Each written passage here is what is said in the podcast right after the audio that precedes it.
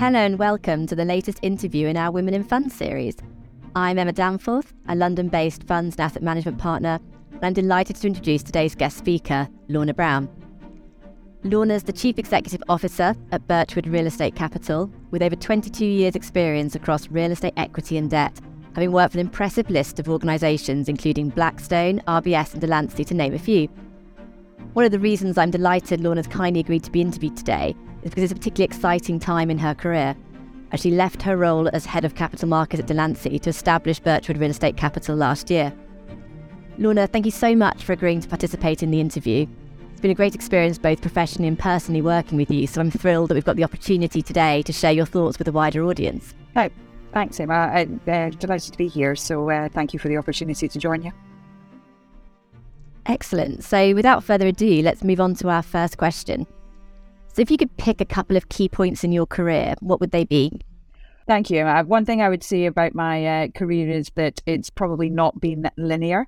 Uh, and I'm sure many people could say the same. But I've followed a journey through initially uh, my degrees took me towards planning and then uh, land economy.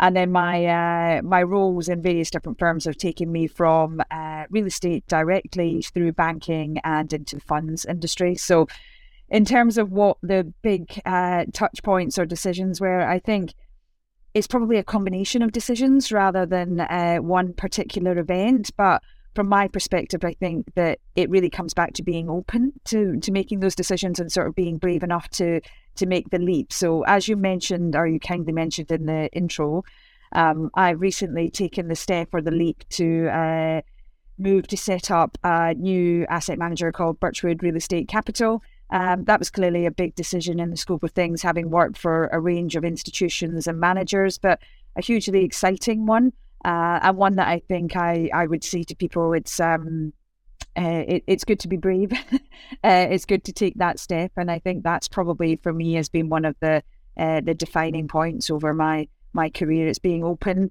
it's seeing the opportunities, and it's probably uh, taking the decision to um, to take them where you can. I think I'd absolutely echo that because I think looking at my career, it's entirely about being open. I think when I started as a trainee, I'm not quite sure I actually knew what a fund was. it's not really something you do at law school. Um, but actually, I did a seat in kind of the funds department, and then you kind of see the whole industry that was clearly rapidly expanding. And so I think it's about not assuming too too early on in your career what those doors might be. And I think the big challenge we're seeing in our industry at the moment is definitely around kind of ADS and technology. And so for me, it's actually about kind of upskilling on that learning curve. And it's something I'd never have envisaged when I qualified as being something that was very much my day to day now.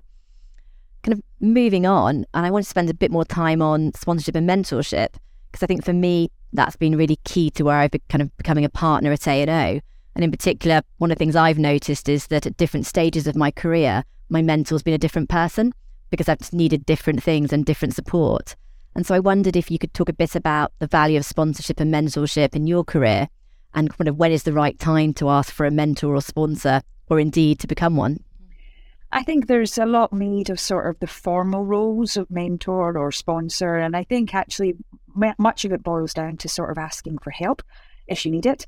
Uh, it's being open to suggestions. Um, I sort of reflect on this and think that actually what many of us need throughout our career are probably advocates people who are happy to speak for you. That doesn't necessarily make them a sponsor and it doesn't necessarily make them a mentor, but it means that what you have is the fact that um, at different times, as you say, uh, you might need different perspective or advice. But I think if you focus on establishing your own brand, being sort of true to yourself and, and, and, and using that as a, a way to carry yourself forward, I think that what you will often find is that people are always, nine times out of 10, I think people are happy to help, particularly if you seek their advice.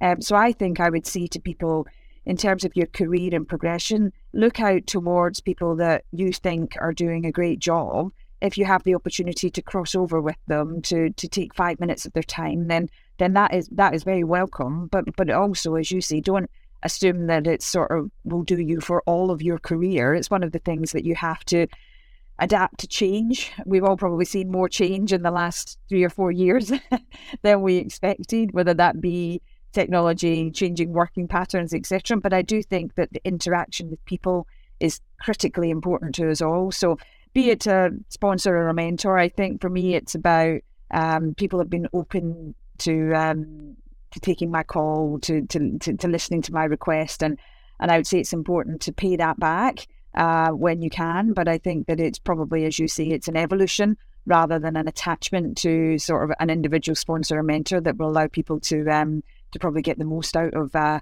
uh, seeing the industry and, and other people's experiences. I think that's a really important point you brought out there as well. That you know we always associate mentorship with being quite a long-standing relationship, but actually sometimes it is as little as having that one five-minute call, or you know saying to somebody, you know, what do you think in a big room of people? And so for people out there wanting to kind of better mentor and support, particularly women in the industry, it can be something as small as doing that and looking out for other people in the room who want those opportunities. Yeah, I think so. Yeah. I, I think that's like a nice into the next question. So um, obviously the kind of asset management industry is quite male dominated. And so I wonder if you had, had faced any particular challenges as a female professional, and if so, how you've dealt with those. I, I think in all industries, uh, I think we've come a long way. Um, and I think that there's been a huge amount of progress, but that clearly doesn't mean that we're anywhere near where we need to be on the uh, on the diversity scale. Um, and I would say for people, what would I say? I'd say sort of embrace the diversity, particularly as a, a woman in a male dominated industry. Having a different perspective can be valuable. Uh, it's something sometimes to celebrate rather than necessarily to feel that you have to overcome. Um, and I would say, in terms of the the steps that have been in my career, when I uh, when I started work in the late nineties, um, the the real estate industry and actually obviously the investment industry were all very male dominated. And from my perspective, I think at that time I was probably more concerned about being the young person without the experience rather than being concerned about being the only female. And I think we see much better stats now, but I think that what we have to do is sort of place the responsibility with everybody. Uh, it's not for females to fix the problem, uh, it's for all to address. Uh, and that's something that I would suggest that uh, is to the benefit of corporates, it's to the benefit of investors, it's to the benefit of society. Um, so I, I, think that we've got to recognise that there can be differing challenges as you go forward. For example, uh, for females, particularly, often retention is the challenge rather than initial attraction. And that's one of the things that I've probably seen over my career. And it's one of the areas that I think that we all, as a responsibility, as you progress and as you become promoted, I probably found that there were less peers as you moved forward. And that's something that we can try and encourage people to stay, um, then I think that will be something that will make a bigger difference as we go forward. There's a huge amount of talent out there. What we want to make sure is that we don't lose it midway through people's careers.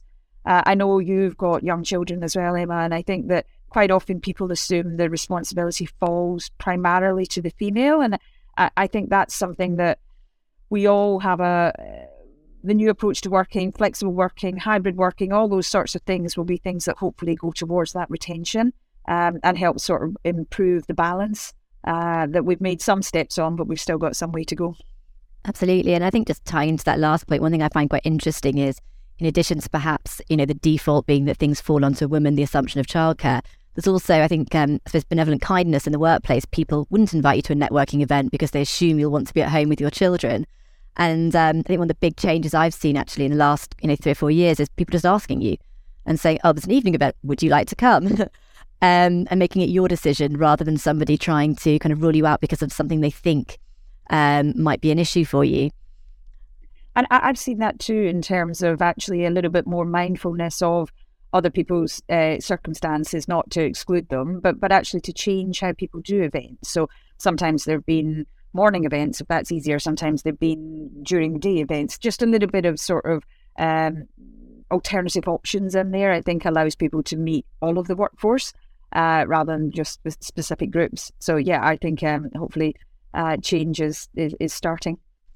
And I think being while we're being a bit more reflective, what advice would you give to your younger self? Is there anything you regret doing or not doing when you were younger that we could, that we can share in this forum? Uh, yeah. yes. Uh, that could be quite a broad ranging question, but um, oh, uh, what I'd probably say is that um, it's okay to make mistakes. Um, I'd probably say that what is important about mistakes is probably to own them um, and to and to learn from them and hopefully not to repeat them uh, would probably be the um, the advice there. I think that it's important to be true to yourself. That you don't have to imitate others. Sort of be authentic would probably be uh, what I would uh, challenge myself on in terms of sort of looking backwards. But I think it's it's a it's a strange mixture because I would I would advocate people being impatient in terms of looking for opportunities, seeking them out, taking them. But I'd also advocate, and this is a bit contrary, being patient in terms of the long term and where you're going with your career. So um, I think there's a, a, a couple of mixed uh, mixed messages in there, but I would say that um, I, I, don't worry, keep looking forward, keep moving forward. That's probably the um, uh, the best perspective for people, and uh, and, and be brave. I think interestingly, um, you know, I'd noted some answers down to these questions myself, and they exactly mirror that. Equally with the contradictions. So, you know, I had kind of, you know, see, seek out those opportunities. The things I regret were when I didn't do something because I felt it was pushing me out of my comfort zone, and I wish I had put my hand up and said yes. They're the kind of things I most usually regret. But equally at the same time, it's definitely marathon, not a sprint, and you know, you don't want to be that person signing up for everything on day one. Um, I suppose moving on, um, I always find it kind of useful to hear what other in- professionals in the industry have done. And the best bit of advice I've ever had, and actually the advice I normally share if I'm asked for it, is this kind of piece around saying yes to opportunities. And if the opportunities you want aren't presenting them, to kind of go out and find them. You know, the classic example, you're not invited to a key meeting. I mean, just saying, actually, do you mind if I come along? I'd find it really helpful. Like you said earlier, nine times out of 10, people just haven't thought of something. And the answer is yes, they want to help you. Um, I suppose from your perspective, if you could give one piece of advice to professionals in the funds and asset management industry, what would it be? Or two pieces, if that's helpful. yeah, yeah. I think um, be confident, believe in yourself. I think it's very hard to ask other people to believe in you if you don't believe in yourself. So I think we've got to really sort of start with that with that point.